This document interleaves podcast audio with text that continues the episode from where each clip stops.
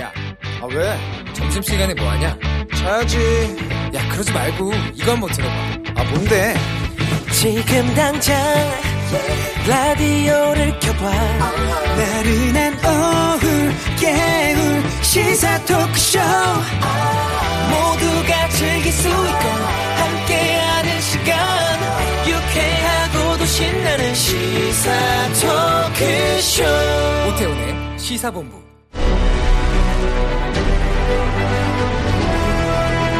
김철민의 본부 뉴스.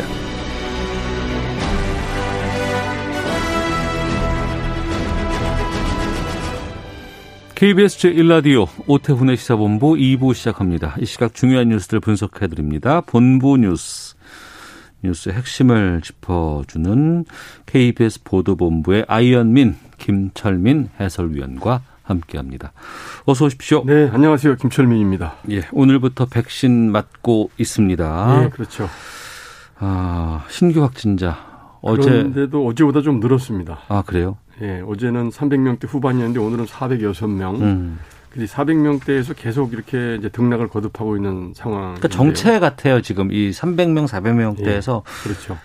올라가지도 않고 내려가지도 않고. 일종의 정책이라고 할 수 있죠. 예. 지금 이제 오늘은 그 경기도 여주시에 있는 그 KC 산업 협력업체에서 기숙사 생활하는 외국인 근로자들 16명이 또 집단 감염이 확인이 됐습니다. 그럼 지난번에 플라스틱 공장하고 비슷한 케이스네요. 그렇죠. 근데 다른 예. 여기도 이제 2인 1조로 이제 기숙사 생활을 하고 있었다고 그러는데요. 예. 그래서 지금 이 근로자하고 접촉한 직원들까지 전수 검사 벌이고 있고 아마 추가 확산이 더 나올 가능성이 있습니다. 그래서 음. 이렇게 지금 방역 당국은 지금 400명대 근접한 환자가 매주 이렇게 나오고 있고 예. 그래서 예, 조금 방역 수칙을 완화하면 다시 재확산 가능성도 있고 또 백신 예방 접종이 오늘부터 시작이 됐기 때문에 또 긴장감이 풀어질 수 있고 이래서 음. 그 현행 사회적 거리두기 단계를 수도권 2단계, 비수도권 1.5단계죠. 이거를 2주일 동안 더 연장한다 이렇게 밝혔습니다. 그래서 또 이제 직계가족 제외한 5인 이상 사적 모임 금지 조치, 네. 그다음에 다중이용 시설 영업 제한 밤 10시까지 음. 이것도 다 그대로 현행대로 2주일간 더 유지를 하겠다 이렇게 밝혔습니다. 그래서 지금 어, 어제까지만 해도 뭐 이 영업 시간 제한이 뭐 한두 시간 더 완화된다거나 5인 이상 모임 금지 조치가 부분적으로 좀 완화된다거나 이런 좀 우려가 예, 기대가 있었죠. 제가 예상 되지 않나 예, 예. 이렇게 생각했었는데. 이제 관련돼서 어 정부가 아직 안심할 상황이 아니다 이렇게 음. 판단을 했고요. 정세균 총리도 오늘 중대본 회의에서 이제 언급이 있었는데 네. 지금 일상 곳곳에서 산발적인 집단 감염이 계속되고 있다. 그리고 감염 재생산 지수가 지금 2주 연속 1을 넘어가고 있고 음. 봄철 새학기도 시작되고 있고 또 변이 바이러스 유입도 계속 확인이 되고 있고 그래서 여러 가지 방역의 위험 요인이 많기 때문에 네. 지금 방역 조치를 늦출 수가 없는 상황이다. 그래서 어, 좀 양해를 해달라 이렇게 당부를 했고요. 음, 집단 면역이 이제 백신 접종으로 인해서 시작이 이- 되겠지만 아직도 머나먼 길을 가야 된다. 네. 이 그리운 일상을 향해서 한 발 한 발 이렇게 나아가자 이렇게 국민들한테 당부를 했습니다. 네.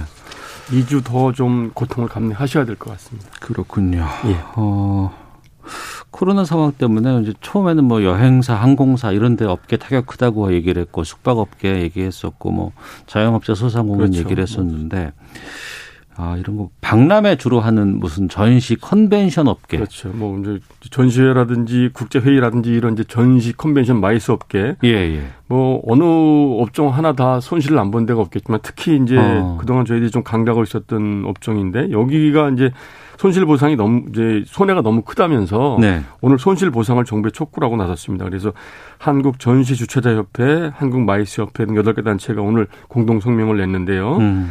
지난해 업계 매출이 전년 대비해 해서 70%나 줄어들었다. 네. 그래서 IMF 외환위기 때보다 더 큰 고통을 감내하고 있는 상황이다. 그래서 지금 전시 컨벤션 MICE 업계 연간 매출 손실액이 전지 산업만 2조 원, 국제회의는 1조 1천억 원 정도 추산된다 이렇게 밝혔고요. 네. 특히 이제 방역 지침이 방역 2.5단계에서도 이제 그 백화점은 별 통제 없이 운영이 되고 있는데 음. 전시 컨벤션 산업은 16제곱미터당 한 명씩만 입장이 허용되고 있어서 이게 사실 무슨 전시회를 할 수가 있는 이런 상황이 아니다. 네. 그래서 어, 그런데도 불구하고 지금 소상공인들한테 지급되는 재난지원금이라든지 또는 중소기업들한테 지급되는 긴급 경영안정자금 지원 대상에서도 지금 제외돼 있다. 그렇기 때문에 어, 어 이제 불만을 터뜨렸고요. 여섯 개 사항의 요구 사항을 이제 제시를 했는데 그 방역 지침을 백화점하고 동일하게 좀 개선을 해달라. 그다음에 정부나 공공기관에서는 행사만 아니라도 정상적으로 좀 개최를 해달라. 음. 그다음에 긴급 자금을 지원을 해달라. 뭐 이런 정도에서 여섯 개 사항을 어, 정부 측에 요구를 했습니다. 다 어렵습니다. 네, 다 어렵죠 지금. 예. 그 유죄 확정 판결을 받은 박근혜 전 대통령. 예. 벌금 안 내서 환수 방법 검토하고 있다고 예, 검찰이. 박근혜 전 대통령이 이제 국정농단, 국정원 특수활동비 상납 이런 혐의로 대법원에서 지난 10, 지난달 14일에 징역 20년에 벌금 180억 원, 최징금 35억 원 이렇게 받았습니다. 네. 이제 형법상 벌금은 이제 판결 확정이 되면 30일 이내에 납부를 해야 되는데 네. 지금 납부 기한이 지난 22일까지였어요. 어. 근데 지금 벌금을 단 한 푼도 내지 않았고 예. 또 어떻게 납부하겠다는 납부 계획도 지금 제출하지 않고 있습니다. 음. 그래서 그 이제 서울중앙지검이 지금 박 전 대통령 상대로 강제 집행을 해야 되는 건가 이렇게 지금 고심을 하고 있고요. 예. 검찰이 이제 재판 과정에서 박 전 대통령 그 내곡동 자택 음. 이게 매입가가 28억 원이었는데 이 자택하고 그다음에 박 전 대통령이 유영아 변호사한테 1억 원짜리 수표 30장을 맡겨놨다고 하거든요. 아 그래요? 그래서 30억 원 이렇게 해서 추징 보존을 해놓은 상태인데 어. 이거를 이제 강제 집행을 할지 말지를 고민하고 있는 상황입니다. 그래서 지금 박 전 대통령이 지금 자녀 형기가 18년 정도 남아 있거든요. 예. 그래서 일단 장기 이제 징역형이 이제 있는 만큼 음. 당장 재산 환수, 환수 절차에는 착, 착수를 하질 않고 일단 징역형을 집행을 해가면서 네. 차차 이 재산형을 집행하는 방안을 검토하고 있는 것으로 이렇게 알려져 있습니다. 음. MB는 어떻게 되는지도 궁금하네요. 그럼 챙겨봐야 되겠습니다. 예. 예. 서울 강남경찰서장이 각종 비리 의혹으로 감찰받고 있다고요? 예, 서울 강남경찰서 박모 총경인데요. 이 이제 뭐 의혹이 크게 뭐 세 가지 정도 됩니다. 첫 번째는 이제 근무 시간에 사무실에서 이제 술을 여러 차례 마셨다는 음, 제보가 접수가 됐고 네. 또 술자리에 여성 직원들을 강제로 불러내서 이제 성추행, 성추행을 했다 이런 의혹 제보가 또 접수가 됐고 어. 그래서 또 하나는 뭐냐면 이제 지난해 서울지방경찰청 지능범죄수사대에 근무를 하고 있었는데 네. 여기서 이제 본인이 수사를 하면서 이제 식약 처가를 받지 않은 불법 마스크를 대량 압수를 했는데 이 압수품을 빼돌려서 이제 아내가 약사였거든요. 네. 약사한테 빼돌려서 약 이제 아내 약사인 아내한테 빼돌려서 거액의 부당이득을 챙겼다. 이 세 가지 이제 제보가 들어와서 지금 서울지방 경찰청 감찰 담당관실에서 이제 본격적으로 감찰을 어, 진행을 하고 있습니다. 그래서 음.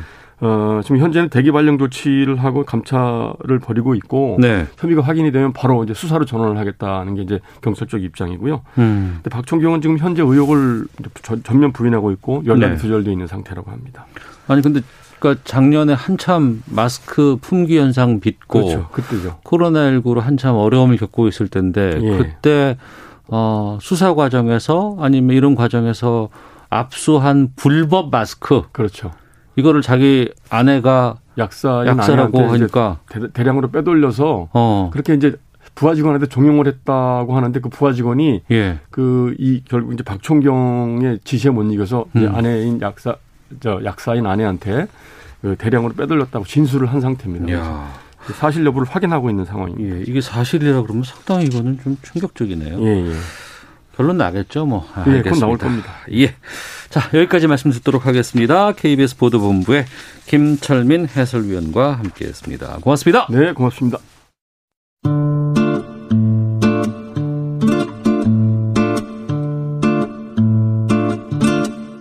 오태훈의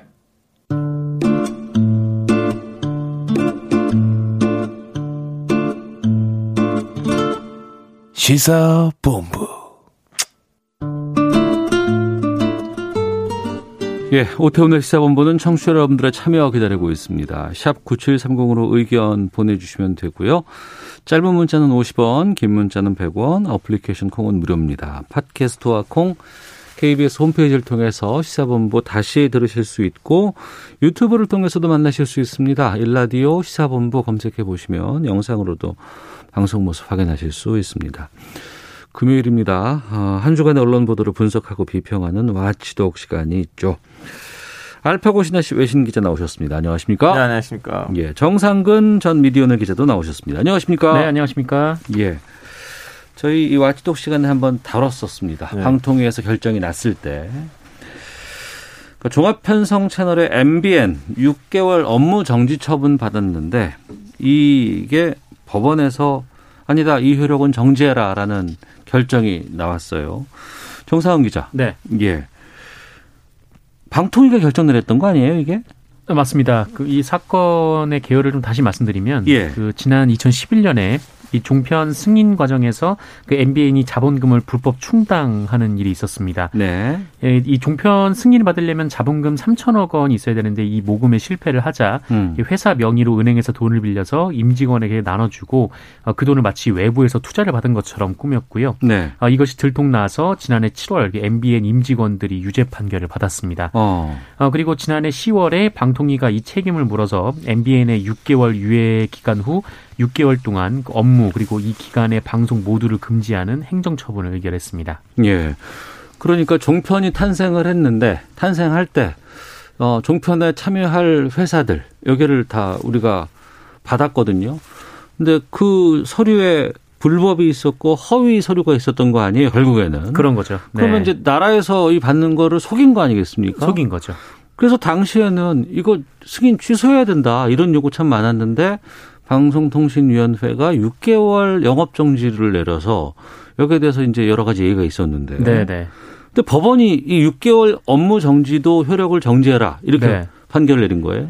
그렇습니다. 이 재판부가 이 MBN의 6개월 업무 정지를 내릴 경우에는 네. 이 회복할 수 없는 손해를 입을 수 있다라는 건데 음. 왜냐하면 MBN이 관련돼서 이제 취소 소송까지 냈거든요. 그래서 네. 그것이 이제 본안 소송이고 이 본안 소송에 따른 이제 그 처분 효력 정지 소송도 냈는데 네. 여기서 이제 그 효력 정지 소송이 받아들여진 거죠. 그래서 음. 본안 소송이 끝날 때까지는 어, 이 6개월 영업 정지를 방송 정지를 하지 말아야 된다 이렇게 법원이 결론을 낸 겁니다. 네.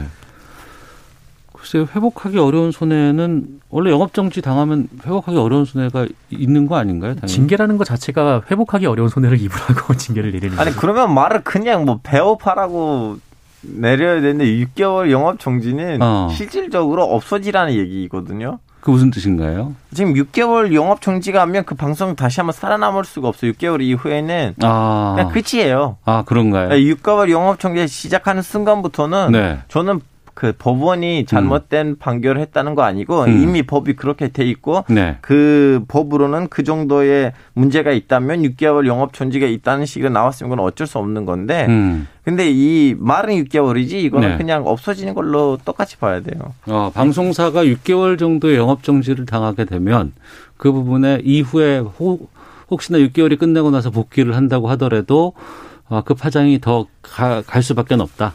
6개월 이후에는 열리지 못할 거다. 아예 어. 차라리 저는 그렇게 보고 있어요. 왜냐면 방송국은 예. 매일매일 하루 그렇죠. 예. 왜냐면 터키에 있을 때는 제가 기억을 했었는데 음. 그 가끔씩 하루 아니면 이틀 아니면 3일 이렇게 영업 정지가 있었어요. 네.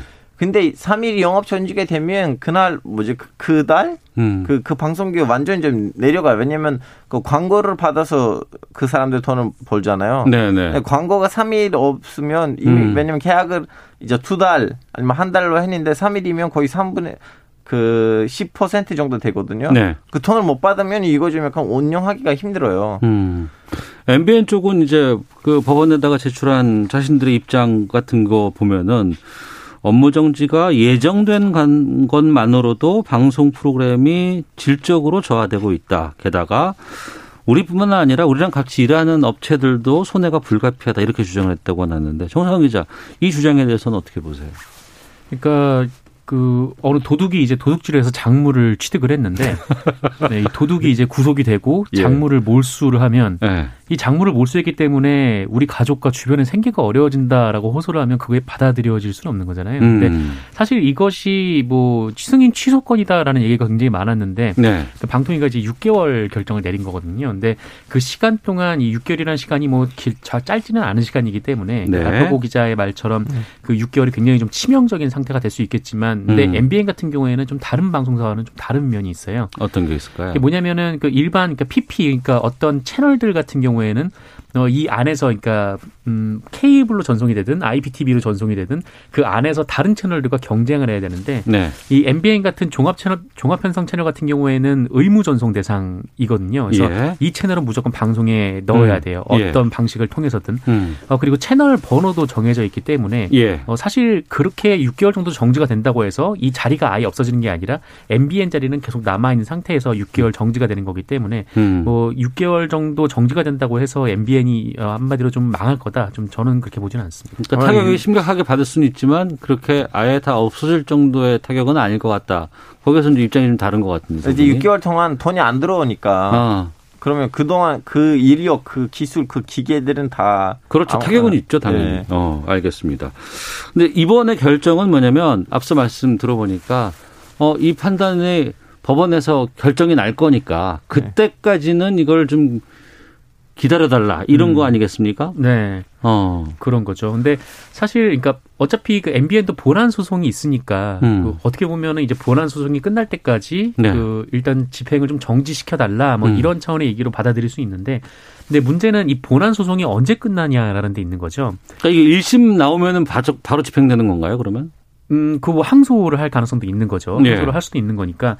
근데 사실 이게 사례가 있는 게 그 2015년에 이제 롯데홈쇼핑에서 문제가 있었거든요. 네네. 홈쇼핑 TV에서. 음. 어, 그때 이제 롯데홈쇼핑도 6개월 동안 뭐 전체는 아니고 이제 황금 시간대 방송이 중지된 적이 있었어요. 아, 하루에 일정 시간에는 방송을 할 수 없다라는 징계가 나왔군요. 네, 그 예. 징계가 나온 적이 있어서 그 예. 롯데홈쇼핑도 이거를 받아들일 수 없다라고 해서 본안 소송을 내고 음. 그다음에 이제 그 효력 정지 두 가지 다 신청을 했는데 네. 어, 그런데 이 본안 소송이 지금까지 이어지고 있습니다. 그 지금 2021년이니까 지금 6년 넘게 이 본안 소송이 진행이 아, 되고 그래요? 있는 거거든요. 어. 네. 근데 뭐 그 사이 기간 동안에 뭐 사실상 이제 방송은 계속 지금 진행이 돼가고 있는 그런 상황인 거죠. 어. 어떻게 좋은? 전략이구나. 예. 그 본안 소송까지는 우선은 그 효력을 정지시킬 수 있는 이 그러니까 영업 정지를 효력을 정지시킬 수 있는 그 시간은 벌긴 했지만 네네. 그 시간이 뭐 한두 달이 아니고 뭐 어떨 때는 길게는 몇 년까지도 갈 수 있다는 거잖아요. 그렇죠. 몇 년이 쭉 갈 수도 있는 거죠. 어. MBN은 그렇게 입장을 하는 것이고 오히려 또 이제 언론단체라든가 시민단체 쪽에서는 이거 아니 승인 과정에서 아예 잘못된 음. 정보를 줬고 그걸 일로 인해서 승인을 받았는데 이거 승인 취소 대상이다라고 음. 더 강경하게 나오는 입장도 있거든요. 이쪽에서는 국민 감사제를 감사원에 좀 청구를 했다고 하는데 이건 어떻게 되는 겁니까? 음, 사실 이 재판과 그러니까 MBN의 6개월 이 정지 취소 이 관련돼서는 이렇게 크게 상관은 없는 내용이긴 네. 합니다. 근데 다만 이 민원연에서 관련해서 이 국민감사제를 제안을 했는데 어. 이게 왜 그러냐면은 뭐 이제 그 방송통신위원회가 행정 규제를 내려도 이게 지금 MBN처럼 잘 통하지도 않고 예. 또 검찰도 이제 관련 사건을 제대로 수사하지 않고 있다라는 어. 판단에서 이 국민감사제를 이용해서 감사원에 감사를 제기하겠다라는 거죠. 네. 근데 감사원의 감사 대상이 이제 행정기관이 될 테니까 이제 방송통신위원회에 대해서 음. 감사를 해달라라고 요청을 하는 거고 이 방송통신위원회가 지난 2011년에 종편 승인을 했을 때 왜 MBN이 이런 좀 잘못된 서류를 제출했음에도 제대로 검증하지 않았는지 아 승인 당시에 네. 종편 출범 당시에 네. 예. 그리고 이 상황이 10년 넘게 이어져서 그제서야 어. 문제가 됐는데 그때까지는 뭘 했는지 여기에 음. 대해서 이제 행정검사를 해달라 이런 의미로 보시면 될 것 같습니다. 네. 방송사라든가 언론사의 승인 과정, 이거 상당히 신중한 거 아니겠어요? 뭐 다른 나라에서는 어떨지 모르겠습니다만 솔직히 우리나라에서는 특히 이제 이 종편이라든가 이런 방송사 설립 이런 과정에서 상당히 좀 우리가 엄격한 잣대를 들이밀곤 하거든요. 너무 엄격해요. 한국에서 방송국 자리가 너무 힘들어요. 터키에서는 예전 언제인지 13년이었는데 네. 이제 정부랑 맞서서 정부가 없애 한 방송국을 없앴는데 그 방송 사람들이 일주일 안에는 또 다른 방송사로 채웠거든요. 어. 한국에서는 방송국 재우려면 진짜 그 적어도 몇 달이 걸릴 것 같아요. 어. 그러니까 지금이야 솔직히 방송을 하겠다고 하면은 개인 방송도 많이 하고 뭐 네네. 유튜브를 통해서도 하곤 하지만 이 전에만 하더라도 이 방송이라는 것, 이 전파를 대상으로 송출을 한다거나 이런 승인을 받는다는 건 상당히 중요한 부분이었거든요. 그렇죠. 예, 어. 특히 이제 뉴스를 다룬다라는 거는 정말 깐깐한 심사를 거쳐야 좀 가능한 일이었습니다. 예. 8166님께서는 설립 허가의 필수 조건이 허위였다면 애초에 허가 취소가 당연, 당연한 건 아닌가요? 학교 입학할 때 허위 서류 냈으면 당연히 입학 취소 아닌가요? 더 나아가 사기, 업무 방해로 고발까지 당할 수 있는 것 아닌가요? 라는 질문 주셨는데요. 어, 6개월 영업 정지에 대해서는 본안 소송 지금 진행 중이고 이것이 결정돼야 어떤 어, 결정이 나올지 또 이게 좀 가름이 될 것 같습니다. 와치독 함께하고 있습니다. 아, 다음 주제 가보겠습니다. 신문 유료 부스를 인증하는 기관 ABC 협회가 있는데 여기서 부스 조작을 한 의혹이 제기됐다고 합니다. 이 ABC 협회가 사단법인이네요. 어떤 조작 논란에 휩싸인 겁니까? 네, ABC 협회가 어떤 일을 하냐면은 이제 신문들의 그 유가 발행 부수를 조사해서 공표하는 역할을 하는데요. 그러니까 신문사 신문이 얼마나 팔리는지 다 조사하는 거 아니에요? 그러면? 네, 맞습니다. 뭐 국가기구는 아니지만 그래도 네. 공신력을 가지고 이런 업무를 지금 해오고 있고 음. 아, ABC 협회에서 이제 부수를 발표를 하면 뭐 이를 근거로 뭐 광고 단가 등이 책정이 되는 그런 거죠. 네. 어, 그런데 그 ABC 협회에서 부실부수 조사가 이루어지고 있다. 뭐 이런 지적은 사실 오래전부터 나왔던 얘기이기도 하고 네. 또 마침 얼마 전에 내부 고발도 있었어요. 음. 그 내부에서 이제 ABC 협회가 굉장히 좀 발행 부수를 부실하게 조사하고 있다. 이렇게 평가가 나온 어, 그 의혹이 나온 적이 있었는데 네. 어, 그래서 이 문화체육관광부에서 이 실제로 신문사 지국들, 그러니까 몇몇 지국들을 이제 불시에 찾아가서 조사를 해봤더니 음. ABC 협회가 조사한 이게 유가 부수가 실제 유가 부수의 한 두 배 정도는 뻥튀기 됐다. 네, 이런 결과가 이제 나온 겁니다. 두 배가 뻥튀기 됐다고요? 네, 그러니까 어떤 지국에서 어. 뭐 ABC 협회 조사 결과로는 이 천부가 그 유가 부수가 배달된다 각 예. 가정으로 이렇게 음. 조사 결과가 나왔는데 실제로 문체부가 가서 확인을 해보니까 500부 정도도 안 됐다라는 거죠. 신문 발행 부수라고 한다 그러면 이게 왜 중요하냐 봤을 때 이게 그 신문사마다 광고비를 결정하는 근거가 된다면서요? 네, 맞습니다. 뭐 지금 뭐 그 관련해서 지금 ABC 협회가 그 부- 유가 부수를 딱 발표하면은 여기에 예. 이제 맞춰서 뭐 기업들도 광고 단가를 뭐 책정을 하지만 음. 그것보다는 이제 정부 광고를 집행을 할 때이 아. 부수가 굉장히 중요한 기준이 되거든요. 예. 왜냐면은 그 광고를 하는 입장에서는 이 광고를 얼마나 많은 사람들이 보느냐가 굉장히 좀 중요하기 때문에 음. 그 주, 그 잣대를 이제 제대로 보려면은 결국은 이제 유가 부수, 네, 그거를 볼 수밖에 없는 상황이었죠. 신문사 발행 부수가 중요해요? 물론이죠. 중요해요. 그 그리고 이제 어디에다가 다 판매된지든 주- 수도권에서만 이렇게 발행되고 배포된지 아니면 전국적으로 간지 이 숫자가 너무 중요하죠. 음. 그 숫자를 가지고 오직 오직 그 광고의 단가가만 정해진 거 아니고 동시에다 그 신문사의 영향력 음. 아이 신문사에서 기사가 나면 이 정도로 영향을 미치다 국민한테 이렇게 좀 약간 에, 하여튼 여러 면으로 너무 중요한 숫자예요. 예. 그러니까 예전에 일반적인 가정의 아침 모습이 그거 아니에요. 신문사 판 일어나자마자 밖에 나가 있는 신문 배달된 신문을 아버지한테 드리고 네. 예, 이런 것부터 시작하는 게 이제 하루의 그 일반 가정의 일과였거든요.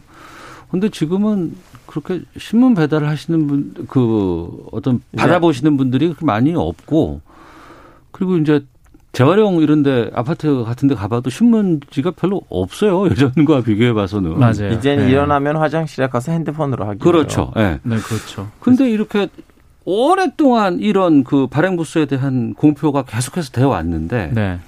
이게 그러니까 신빙성이라든가 이게 신뢰도가 많이 떨어진다는 것 아니겠습니까? 맞습니다. 그러니까 좀 그 아까 옛날 풍경을 좀 말씀하셨지만 불과 한 15년, 20년 전만 해도 이제 신문의 유가 그러니까 마, 어, 그 얼마나 많은 가정들이 음. 이 신문을 유료로 구독하느냐 이제 네. 비율을 놓고 보면은 한 20년 전만 해도 한 60%가 넘었던 걸로 기억을 음. 하거든요. 근데 네.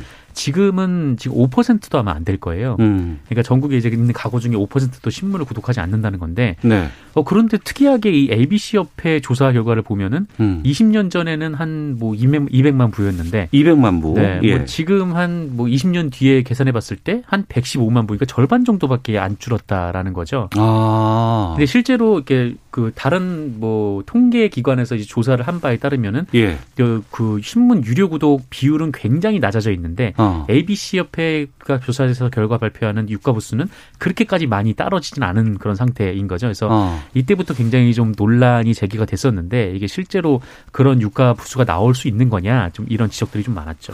절반밖에 안 빠졌을까요, 알파고 기자?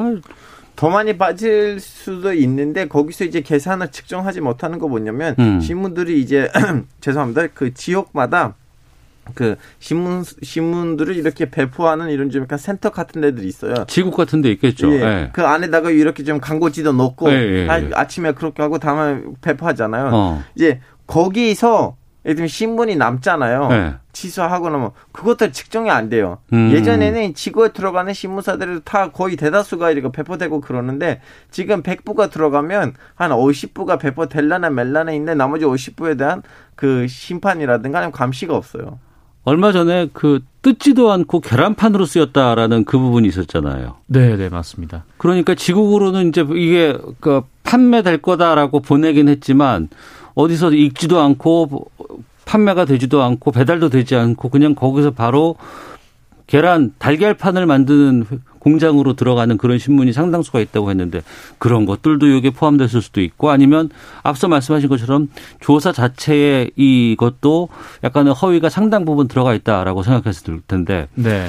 문제는 이게 그러면은 신문사와 이 협회와 좀 유착 관계 같은 것들도 좀 우리가 상상해 볼 수도 있지 않을까요? 뭐 사실 뭐 이렇게 발행 부수를 뻥튀기 해서 그 ABC 협회가 어떤 이득을 얻었는지는 뭐 아직까지 뭐 알 수는 없습니다만 음. 근데 결론적으로 신문사들은 뭐 지금까지 계속 그 손해를 보지 않고 네. 뭐 어떻게든 뭐 이렇게 좀 많은 발행 부수를 갖고 있는 어떤 그런 지위도 얻고 또이 광고 단가도 분명히 좀 이득을 본 건 사실이거든요. 그래서 음. 어, 왜 ABC 협회가 굳이 뭐 자기들의 이득이 별도로 따로 있지도 않은 건데 왜 네. 이렇게 조작해서 발표를 했는지 여기에 대해서는 어. 좀 의문이 갈 수밖에 없죠. 그리고 이제 신문사에 뭐 정부에서 일정 정도의 어떤 지원 같은 것들 필요하다고 얘기를 하고 있거든요. 그리고 그 지원을 제가 알고 있기로는 이런 광고를 통해서라도 상당히 많이 지원을 하고 있는 것으로 알고 있습니다. 네네. 그리고 이 정부 광고는 대부분 ABC 협회 이런 발표에 근거해서 어, 배분이 되는 것으로 알고 있는데 그럼 이게 잘못됐다고 하면은 이거 역시 세금이 들어가는 것이 잘못된 거 아니에요? 그렇죠. 뭐 정부의 공식 입장은 이 ABC 협회 발행 부수 기준이 뭐 절대적인 기준은 아니다라고 하는데 실제로 이 발행 부수에 따라서 광고 단가는 분명히 존재를 했던 거거든요. 그래서 음. 이 광고 발행 부수의 그 조사 결과가 실제와 좀 차이가 있다면 네. 어 사실상 이제 사기가 돼 버리는 거죠. 음. 네, 이게 정부 입장에서는 이 발행 부수를 믿고 그 돈을 집행을 했는데 그만큼의 홍보 효과는 없었다라는 거니까요. 그러면 사실은 그것보다 더 핵심적인 거 뭐냐면 지금 이 ABC 협회에서 나왔던 이 조작으로 네. 모든 신부 신문사들이 좀 높게 나왔다면 음. 어떻게 보면 정부의 이 신문사들을 살리기 위해서 지원금이 있고 거기서 이제 비율로 나가는 거니까 제 보기에는 세금으로는 큰 문제가 없을 것 같은데 왜냐면 음. 어, 다- 낮으면 다 낮을 거고 음. 그 예산이 똑같이 그 비율로 나갈 거 아니에요.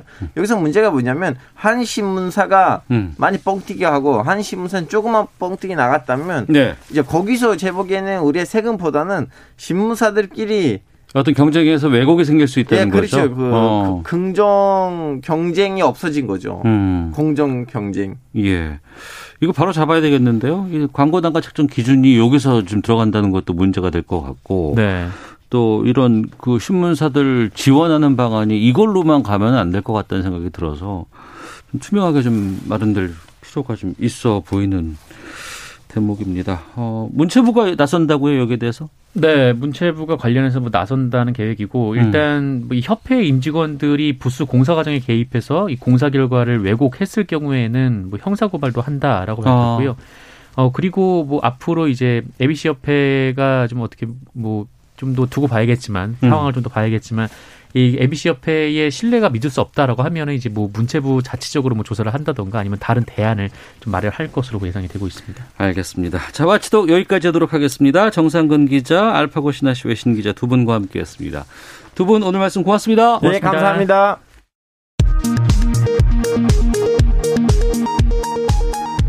헤드라인 뉴스입니다. 전국의 보건소와 요양병원에서 아스트라제네카 백신 접종이 순조롭게 진행되고 있습니다. 한편 화이자 백신도 오늘 인천공항에 도착해 전국의 예방접종센터로 이송 중입니다.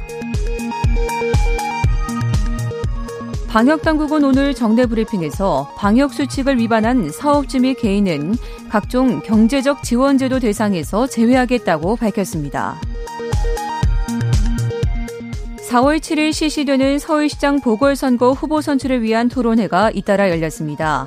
더불어민주당이 다음 달 1일 최종 후보를 발표할 예정이고 국민의힘은 다음 달 4일 후보가 결정됩니다. 정부가 주택 추가 공급에 속도를 내고 있습니다. 변창흠 국토부 장관은 현재 자치단체와 건설사 등을 통해 후보지 제안이 활발하게 들어오고 있어 빠른 시간 안에 후보지 발표가 가능할 것으로 보인다고 말했습니다. 지금까지 헤드라인 뉴스 정원나였습니다. 이어서 기상청의 강혜종 씨 연결합니다. 네, 먼저 미세먼지 정보입니다. 오전에 서쪽 일부 지역, 주로 충청도 쪽에 대기가 탁했는데 지금 상황이 좋아졌습니다. 대부분 지역 미세먼지 농도 좋음 단계를 보이고 있습니다. 동풍이 점차 강해져 모레까지도 남해안과 제주의 강풍이 이어지면서 전국적으로 바람이 강하게 불겠습니다. 대기가 매우 건조한 가운데 이런 점이 화재 위험 요소가 됩니다. 전국 곳곳으로 지금 건조특보가 발효 중입니다. 화재 예방에 신경 쓰셔야겠습니다.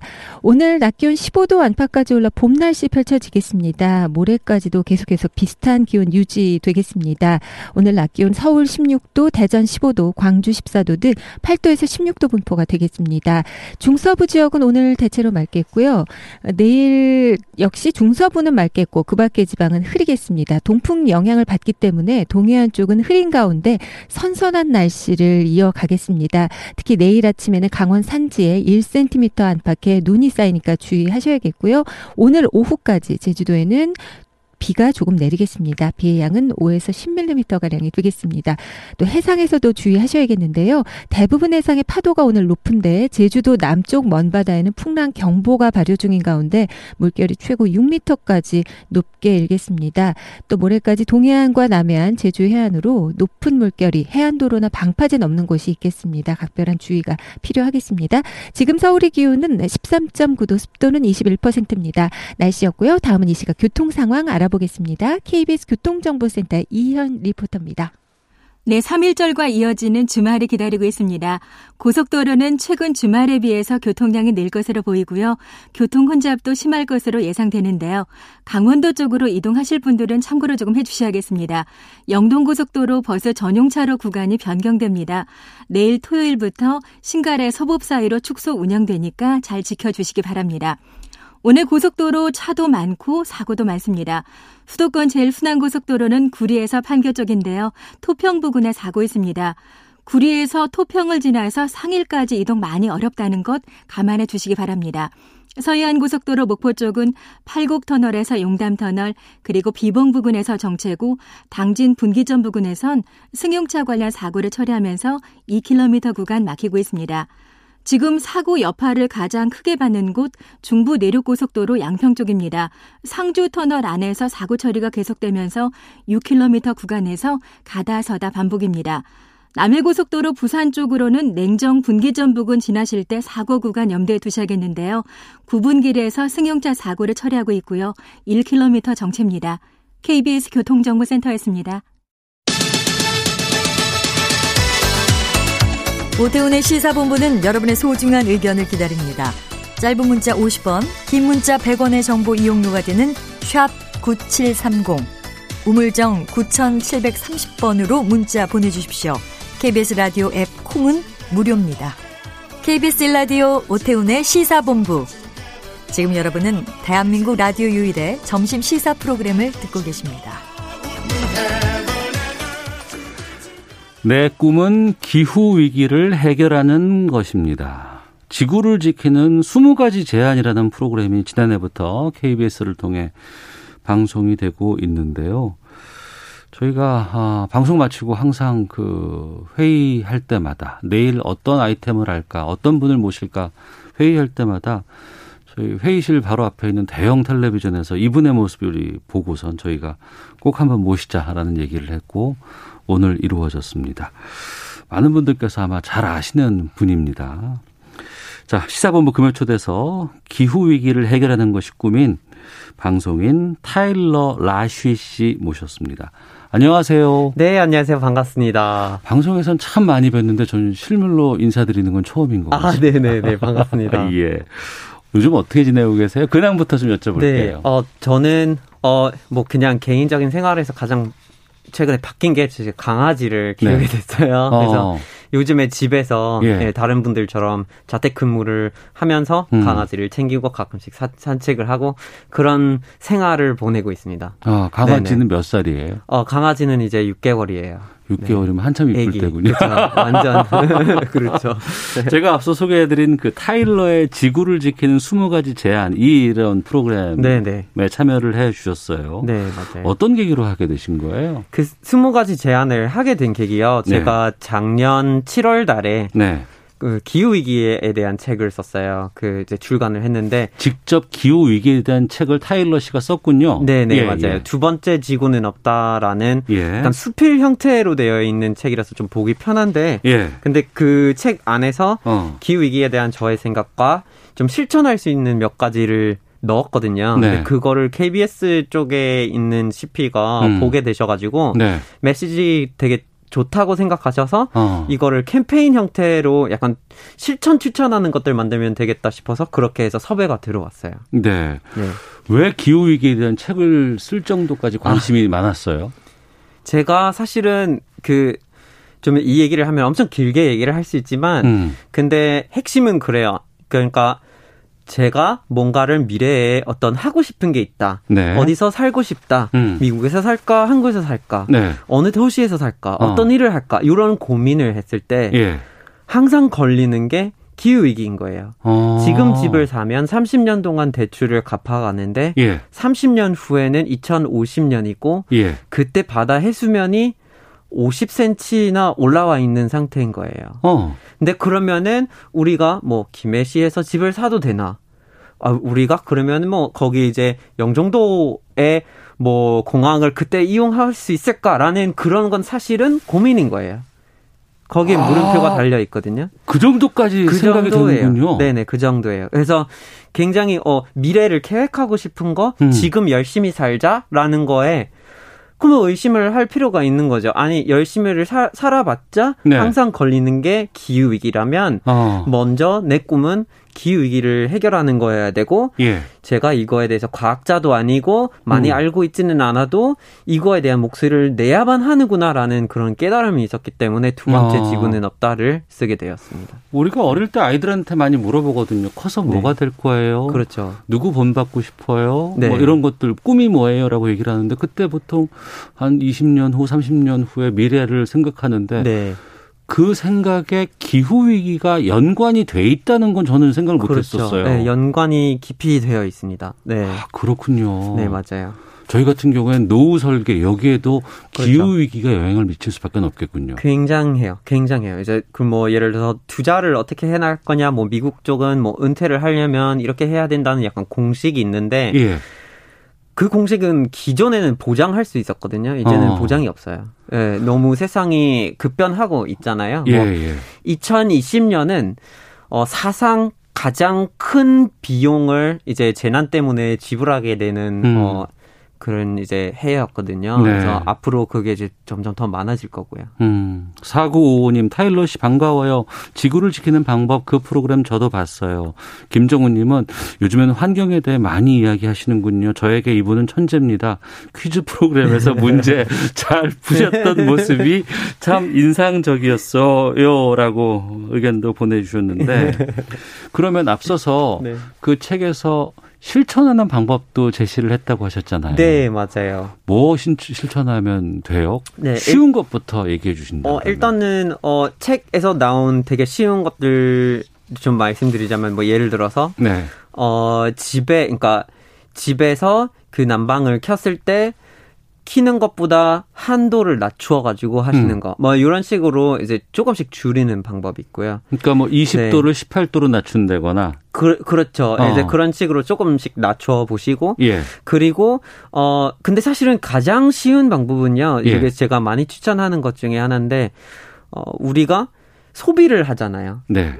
그냥 물품을 계속 사고 계속 음. 먹고 막 이러는데 어 가격도 확인하고 네. 영양 정보도 확인해서 많이 따지고 이거 살까 저거 살까 고민을 원래 하잖아요. 그렇죠. 고민을 하는 게 소비자의 몫인 거예요. 예, 예. 근데 그 고민을 하실 때는 어. 어, 이 제품에 환경 인증이 있을까? 라는 고민 하나만 덧붙여 주시면 굉장한 실천을 할 수가 있거든요. 물건을 사거나 네. 구입할 때 네. 어, 가격과 우리 가성비라고 얘기를 네, 하는데 그렇죠. 네네. 그거 챙기는 거 다 좋고 네네. 근데 거기에 환경 인증 마크 예, 있을까? 어. 없을까를 어. 이렇게 그냥 실제로 들여다보세요. 뭐 여러분이 이제 편의점에 가셔서 예. 두유를 산다. 네. 아니면 뭐, 뭐 라면을 구매한다. 뭐, 네네. 이제 뭐 기저귀를 온라인 구문한다. 막 이런 거 다 가능한데 네. 제품을 확인하실 때 이게 이제 뭐 여러 가지 인증들이 존재하니까 음. 그냥 있는지 없는지부터 확인을 하시면 예. 그러면 그나마 확연 파괴를 덜 시키는 제품을 우리가 응원하게 되잖아요. 예, 예. 그러면 그렇죠. 기업들이 어. 어, 이 문제를 해결하는 데 나서주는 거죠. 음. 네. 그거 사면 그러니까 그런 네. 인증 마크 있는 것만 사도 네. 우리가 좀 역할 잘 하는 건가요? 굉장히 잘하는 거예요. 왜냐면 어. 인증 마크 없는 거를 사잖아요. 네. 인증 마크 없는 거를 사는데 음. 이게 환경 파괴를 많이 시키는 제품이 많아요. 음. 그래서 뭐 예를 들어서 어 이제 FSC라는 인증이 있는데 네. 산림 관리 그 산림 관리 협의회인데 예. 이 인증을 받은 어 제품이라면 음. 그러면 이제 불법 벌목이 없고요. 예. 그리고 그 산림 그 숲들이 어. 지속 가능한 방식으로 운영이 돼요. 그러면 아. 여러분이 뭘 사면 나무를 완전히 파괴시켜 가지고 막 이렇게 하는 게 아니라는 거예요. 그걸 보장받을 수가 있다는 거예요. 그 말씀하신 네. FSC라는 곳이 국제산림관리협의회. 네, 맞아요. 그리고 여기에서 인증받은 종이를 쓰면 환경 친화적이 된다는 거고. 네. 그렇죠, 맞아요. 타일러 씨의 그 책도 여기 인증받은 걸로 쓰셨다면서요. 맞아요. 이제 한국에서 최초로 종합 출판사에서 예. 이렇게 100%로 FSC 인증 종이로 만든 책인데, 어. 근데 책 말고도 뭐 네. 여러분이 만약에 뭐 두유팩, 네. 기저귀, 음. 뭐 가구를 구매하실 때, 그러니까 나무로 만들어진 모든 거에 FSC 인증을 쓸 수는 있거든요. 예. 근데 그런 제품이 의외로 많이 나와 있는데 어. 우리가 몰라서 예. 잘 인증된 거를 안 사게 되는 경우가 있어요. 그러면 음. 그거를 조금 이제 바꾸면 네. 기업 쪽에서 어. 환경을 덜 파괴시키는 거를 예. 많이 만들어 주실 거예요. 예. 제가 지금 제작진이 올려준 걸 보고 있는데 환경 성적 표지 마크라는 거가 네, 있고 맞아요, 맞아요. 이게 에너지나 자원의 투입이라든가 온실가스, 오염물질의 발생을 최소화하는 제품이다라는 걸 인증해 주는 네네. 표시군요, 이게. 네네. 대한민국 정부에서도 이런 어. 이제 인증을 많이 개발시켜 나가고 있으니까 어. 여러분들이 이제 잘 어, 살펴봐 주시면 좋을 것 같아요. 그런데 이렇게 책을 쓰고 20가지 제안을 해 주셨잖아요. 네 네. 그러면 좀 변화가 있어요? 확실히 변화가 많이 느껴져요. 어. 어, 예전에 한 막 3, 4년 전이었으면 네. 어, 우리가 생활하는 방식을 바꿔야 되는데 뭐 이런 얘기를 했으면 사람들이 어, 굳이 그래야 되나라는 이런 것 좀 있었거든요. 근데 네네. 요즘에는 어. 어, 굉장히 그 정보를 막 적극적으로 찾으시는 분들도 있고 음. 그거를 알게 되면 네. 뭐 바로 개인의 블로그나 음. 뭐 소셜 미디어에 올려서 더 퍼뜨리려고 하시는 분들이 진짜 많이 생기, 생기셨거든요. 예. 그래서 정말 그게 너무 다행이라고 생각을 하고 있어요. 많은 음. 분들이 예. 어, 변화를 만들고 기후 위기를 극복하는 데 참여를 하고 싶어 한다는 것. 그게 아. 진짜 희망이 되는 것 같습니다. 그렇군요. 이 표시가 보니까 그 녹색으로 되어 있습니다. 그한 이파리가 동그란 원을 그리고 있고 그 네. 안에 뭐 친환경, 환경 성적, CO2, ETV 맞아요. 이런 것들 되어 있는 그 맞아요. 표시가 있는데 이런 것들 반영된 그렇죠. 제품들 많이 구입하는 게 좋을 것 같습니다. 네. 3041님께서 저는 물건 살 때 그런 표시 찾아본 적이 없는데요. 참고하겠습니다. 저도 네네. 조금씩 실천하겠습니다. 이게 중요한 게요. 평소에 아무리 이게 표시가 돼 있더라도 네. 내가 모르면 관심이 없으면 그 맞아요. 표시가 안 보여요. 그렇죠. 근데 한 번 확인하고 방송에서 저희가 알려드리고 나서 한번 네. 보고 나잖아요. 그러면 그때부터는 이게 또 어, 이게. 있었어라는 눈에 띄더라고요. 맞아요. 진짜 눈에 많이 띄실 거예요. 이제 어. 앞으로 찾아 찾아 좀 찾아 다니시면은 예. 예, 금방 금방 다 찾게 되실 거예요. 알겠습니다. 저희 시사본부 청취자 여러분들께서는 많이 좀 동참해 주시길 부탁드리겠고요. 타일러 씨가 이렇게 우리말을 잘하시는 분인데 아. 이런 얘기 참 많이 들으시죠. 아, 좀, 좀 듣기는 했죠. 근데 사실은. 겸손하시기로. 사실은 이 뭔가 약간 요즘에 영어로 네. 업무를 많이 보고 있는데. 네. 그러면 그럴수록 음. 잊어가고 있는 것 같은 느낌이 들어요.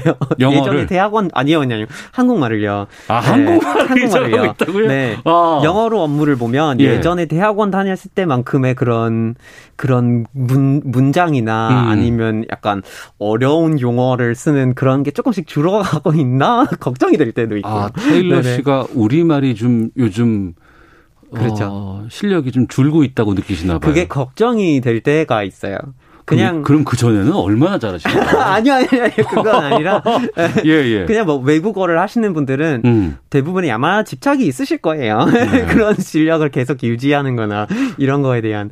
우리나라 오신 지는 얼마나 되셨어요? 저는 이제 산지 가 10년쯤 된 것 같아요. 2011년 음. 여름 때쯤에 들어왔어요. 어떻게 대한민국에 오게 되신 거예요? 어, 제가 원래 그 학부 때 그 이제 한반도하고 네. 이제 한국어에 대한 관심이 많았기 때문에 그런 공부를 쭉 하다가 음. 어, 미국에 있는 네. 어, 대한민국의 대사관에서 음. 일을 했다가 예. 또 이제 어, 승진을 하고 싶었지만 승진을 할 수는 없잖아요. 예, 예. 그래서 어, 이제 다른 일자리를 찾고 있다가 음. 한국에서 대학원을 다닐 수 있는 기회에 대해서 알게 됐어요. 아. 그래서 이제 그 한국에 어, 정부 초청 장학금이라고 있는데 음. 네. 그게 이제 국내 국립 국제교육원에서 아. 하는 건데 그걸로 들어와서 서울대학교 이제 외교학과에서 석사 과정을 하게 되었습니다. 아, 그럼 미국에서 이미 우리 한국 대사관에서도 근무를 해 보셨군요. 그렇죠. 네네 맞아요. 네. 어. 그럼 10년 동안의 대한민국에서의 한국에서의 생활은 타일러 씨에게는 어떤 의미를 갖고 있습니까? 아, 정말 큰 뭔가 세상이 확 열리는 그런 효과가 있었어요, 저는. 그러니까 미국만 알고 네. 미국에서만 일을 하고 음. 그런 모든 게 다 그냥 미국적인 관점에서 이루어진다면 예. 그러면 뭔가 다른 거에 적응하거나 음. 뭐 지구가 얼마나 큰 건데 네. 세상이 세계가 얼마나 큰 건데 그 바깥의 것을 찾을 아무런 이유가 없어요. 그렇죠. 근데 한국에 와서 여기에 이제 적응을 하면 여기에 일이 돌아가는 거 어. 뭐 그냥 살기 위해서 해야 되는 것들 다 해야 되잖아요. 예, 예. 그러면 한국이라는 뭔가 세상 하나 더 얻어지는 것도 있지만 어. 그거를 넘어서 그냥 세상은 하나밖에 없다라는 거를 깼기 때문에 네. 갑자기 막 세계 전체가 확 열리는 느낌이 있어요. 어. 그래서 뭐 그런 거 있잖아요. 막 계속 집 안에만 있으면 예. 그 생각도 집 안에 갇혀버리는 게 어. 있는 것처럼 예. 한국은 저는 그 한국은 저한테 그렇게 이제 세상을 확 한꺼번에 이제 문을 열어준 음. 그런 역할을 해준 것 같아요. 네. 10년이면 많은 것들이 달라지는 걸 느끼잖아요. 아, 정말 많이 느낄 수 있어요. 네. 그럼 대한민국도 지난 10년 동안 많은 변화가 좀 보였어요. 진짜 많이 보여요. 뭐가 달라졌어요? 아, 일단은 처음 들어갔을 때, 네. 어, 만약에 이제, 어, 저처럼 생긴 사람이 길을 음. 갖고, 있- 걷고 있다가, 네. 어, 어린 사람이, 음. 그러니까 초등학생, 중학생, 뭐, 고등학생이 지나가면, 네.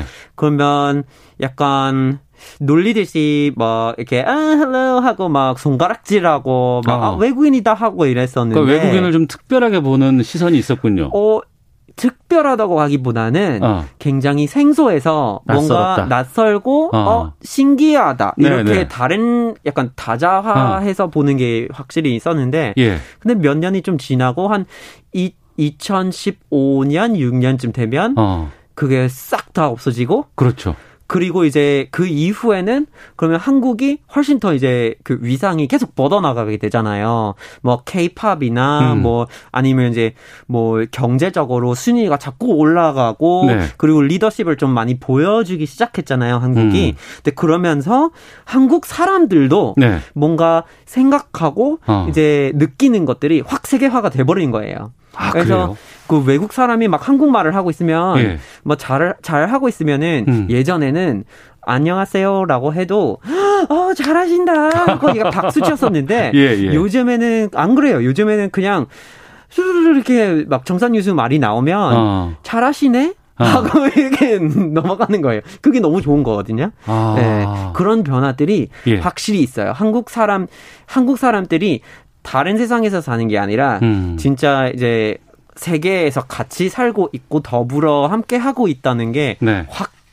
느껴져요. 아, 네. 그게 타일러 씨가 그렇다고 느껴진다고 네. 얘기를 하시니까 네. 정말 우리가 좀 많이 변하고 있고 우리가 네네, 좀 바른 맞아요. 길로 좀 가고 있다라는 생각이 좀 드는데 다행입니다. 네, 아, 너무 너무 좋은 것 같아요. 예. 네. 한국이 세상과 공유할 수 있는 게 어. 진짜 많거든요. 예. 그래서 앞으로 그랬으면 좋겠어요. 이 질문도 들어볼게요. 달달파크님께서 두 살 때부터 문장으로 말했다고 타일러 씨 스스로 이야기하신 적 있죠? 역시 타고난 언어 천재인가요? 라 크크 이렇게 의견도 보내주시고 하나하나 471번 쓰시는 분께서는 한국 사람들이 영어 공부에 정말 어렸을 적부터 네. 많은 시간 들이고 돈을 쓰고 있는 거 어떻게 생각하세요? 추천할 음. 만한 영어 교육 방법 이 있다면요? 라고 질문 주셨는데 우선 네. 여기서부터 좀 여쭤볼게요. 네. 저도 그랬고 네. 많은 사람들이 영어를 배워야 된다는 건 정말 많이 알고 인식하고 강박으로 아. 하고 있는데 네네. 시간도 투자하고 돈도 투자하는데 잘 안 된다는 사람도 그렇게 많아요. 그렇죠. 뭐가 맞아요. 문제인 거예요? 일단은 뭐 한국이 네. 이제 뭐, 뭐 고- 교육열 얘기를 하거나 아니면 사회가 뭐 경쟁이 치열하다거나 뭐 이런 얘기를 하게 되면은 공부로 해결을 할 수 있다는 이런 생각이 있잖아요. 예. 근데 공부로 실력을 만들어낼 수 있는 것들은 있는데 어. 그런데 언어는 예. 공부한다고 할 수 있는 게 아니에요. 언어는 공부해야지라고 하면서 되는 건 아니다. 되는 거 아니에요. 어. 언어는 예. 공부가 아니라 이제 배워야 되는 거예요. 그러니까 어. 공부하는 것과 배우는 게 다른가요? 배우는 것이 예. 다른 거예요. 어. 예. 언어는 예. 그냥 외워서 음. 그냥 이제 그런 주입식으로 암기해서 가질 수 있는 건 네. 절대 아닌 거예요. 어. 몸에 배게끔 해야 돼요. 그러니까 배운다는 게 예. 그것이 나한테 벤다는 얘기인 거죠. 아, 벤다. 예. 몸에 몸에 벤다. 배야 돼요. 예, 예, 예. 그러려면 해야 되는 거잖아요. 그렇죠. 그러니까 영어 단어 몇 개밖에 몰라요. 음. 상관없어요. 음. 일단은 그런 것들을 가지고 얼마나 해볼 수 있느냐. 네. 그리고 그거를 해보면서 어. 배우는 거지. 어. 어, 나 더 공부해야 돼. 이건 너무 단어들이 적으니까 더 외워야 돼. 이런 걸로는 해결되지는 않는다는 거죠. 음. 영어를 하는 것에 대해서 익숙해지고 못해도 좋으니 자연스럽게 더욱더 친근하게 많이 하면 할수록 더 늘 수 있겠네요, 그렇죠. 그러면. 해야죠. 해. 뭐 그냥 할 그러니까 하지는 못한다. 어. 이렇게 생각을 하실 수 있잖아요. 네. 상관없어요. 어. 그냥 흉내 내면서 시작하셔야 돼요. 아. 네, 하면서 느는 거지. 예. 공부로 이렇게 늘 수 있는 거는 아니에요. 음. 예. 그렇군요. 우리말은 배울 때 어렵지 않았어요? 어려웠죠. 네, 그럼요. 똑같이 어렵습니다. 예. 네. 여, 그러니까 한국어 원어민한테 영어를 배우는 것이 음. 어, 영어 원어민한테 한국어를 배우는 것과 똑같은데 음. 방향만 다르기 때문에 똑같은 고생을 하게 되죠. 네. 그래도 워낙에 이 언어적인 감각이 뛰어나기 때문에 한국어에 대해서 이렇게 많은 다양한 또 억양도 그렇고 음. 아. 억양이 너무 자연스러워요. 아, 감사합니다. 어. 그거를. 옛날에 지적을 많이 받았다가 고친 부분입니다. 아, 많이 고치신 거예요? 네, 네, 많이 아, 고쳤습니다. 그렇군요. 네. 자, 기후위기 문제 해결에 대해서 이렇게 많은 관심을 가져주시고 네. 또 KBS를 통해서도 많은 그렇게 홍보도 하고 계시는데 앞으로도 이런 곳에 계속해서 활동을 좀 하실 계획이신가요? 제가 이제 앞으로는 기후 위기 관련해서 음. 뭐, 뭔가 이제 따로 활동을 한다고 하기보다는 네. 제가 원래 하는 일에, 어, 기후 위기를 좀, 어, 극복하거나 아니면 환경 파괴를 덜 시킬 수 있는 방법들을 다 접목시키고 싶은 거죠. 음. 뭐, 그래서 그거를 구체적으로 제가 어떻게 해야 되는지를 요즘에 좀 많이 고민을 하고 있는 시기인데, 네. 어, 앞으로는 좀 더 많이 다루고 싶죠. 세계 자연 기금 홍보대사도 지금 맡고 있다고요? 네네, 맞습니다. 이건 어떤 곳이에요? 세계 자연 세계 자연 기금 혹은 이제 WWF라고 이렇게 표현하기도 하는데요. 그 팬더곰 맞아요. 펜다곰의 예, 이제 예. 로고가 있는 예, 예, 예. 어 이제 비영리 단체인데 네. 세계에서 가장 큰 규모의 어. 가장 큰 어 그런 자연 보전 단체인데요. 예. 그러면 이제 뭐 예를 들어서 뭐 중국에 있는 판다 보호 구역이나 음. 태국에 있는 그 왕립 코끼리 공원이라든가 네. 이렇게 이제 자 그 동물들의 이제 멸종 위기 종의 서식지를 보호해 주고 그거를 보전시키는 음. 역할을 하고 있는 기관이거든요. 예. 그래서 어, 이제 한국에서도 활동을 하고 있는데 음. 어 이제 굉장히 좀 우리가 이제 기후 위기를 극복하기 위해서 필요한 존재 중에 하나예요. 네. 이전에는 그렇게 우리 동물이라든가 여러 가지 무슨 뭐 바다라든가 네. 뭐 자연이라든가 공기라든가 네. 물이라든가 모든 것들이 우리 주변에 있는 것이지만 맞아요. 이것이 언제부턴가 우리 때문에 상처받고 있고 그렇죠. 그래서 그 상처를 이젠 더 이상 주면 안 되겠다. 네, 우리가 스스로 나서서 그것을 돌려야겠다라는 생각이 좀 들기도 하고 그게 타일러 씨가 처음에 말씀하셨던 우리의 미래를 어, 네. 판가름하는 중요한 기준이 된다는 것. 오늘 많은 걸 좀 배웠습니다. 자, 시사본부 금요 초대석 오늘 기후 위기 해결을 꿈꾸는 남자 타일러 라시 씨와 함께 했는데요. 저희들 마지막에 노래 들으면서 마치거든요. 네. 어떤 노래 들을까요? 어, 저는 약간 이제, 어, 기분이 조금씩 업되고 음. 약간 좀 긍정적인 그런. 옛날에. 부- 부른 거 봤었어요. 그렇죠. 예, 예, 그래서 그런 걸 좋아해서 네. 저기 이제 Super Bloom이라는 노래가 있어요. 예. 이게 이제 꽃 피잖아요. 그거 Bloom인데 만개 하는 거, 확 만개하는 피는 거. 거. 예, 그래서 예. Super Bloom이면 어. 우리 사람이 어. 꽃이 피는 것처럼 네. 확 이렇게 이제 만개해 버리는 음. 그러니까 여러분이 꽃 필 수 있는 네. 이런 노래입니다. 알겠습니다. 아, 미스터 와이브스의 슈퍼블룸 들으면서 저희들 타일러 씨 보내드리도록 하겠습니다. 오늘 말씀 너무 고맙습니다. 네, 감사합니다. 예. 시사본부도 인사를 드리겠습니다. 다음 주 월요일 12시 15분에 돌아오도록 하겠습니다.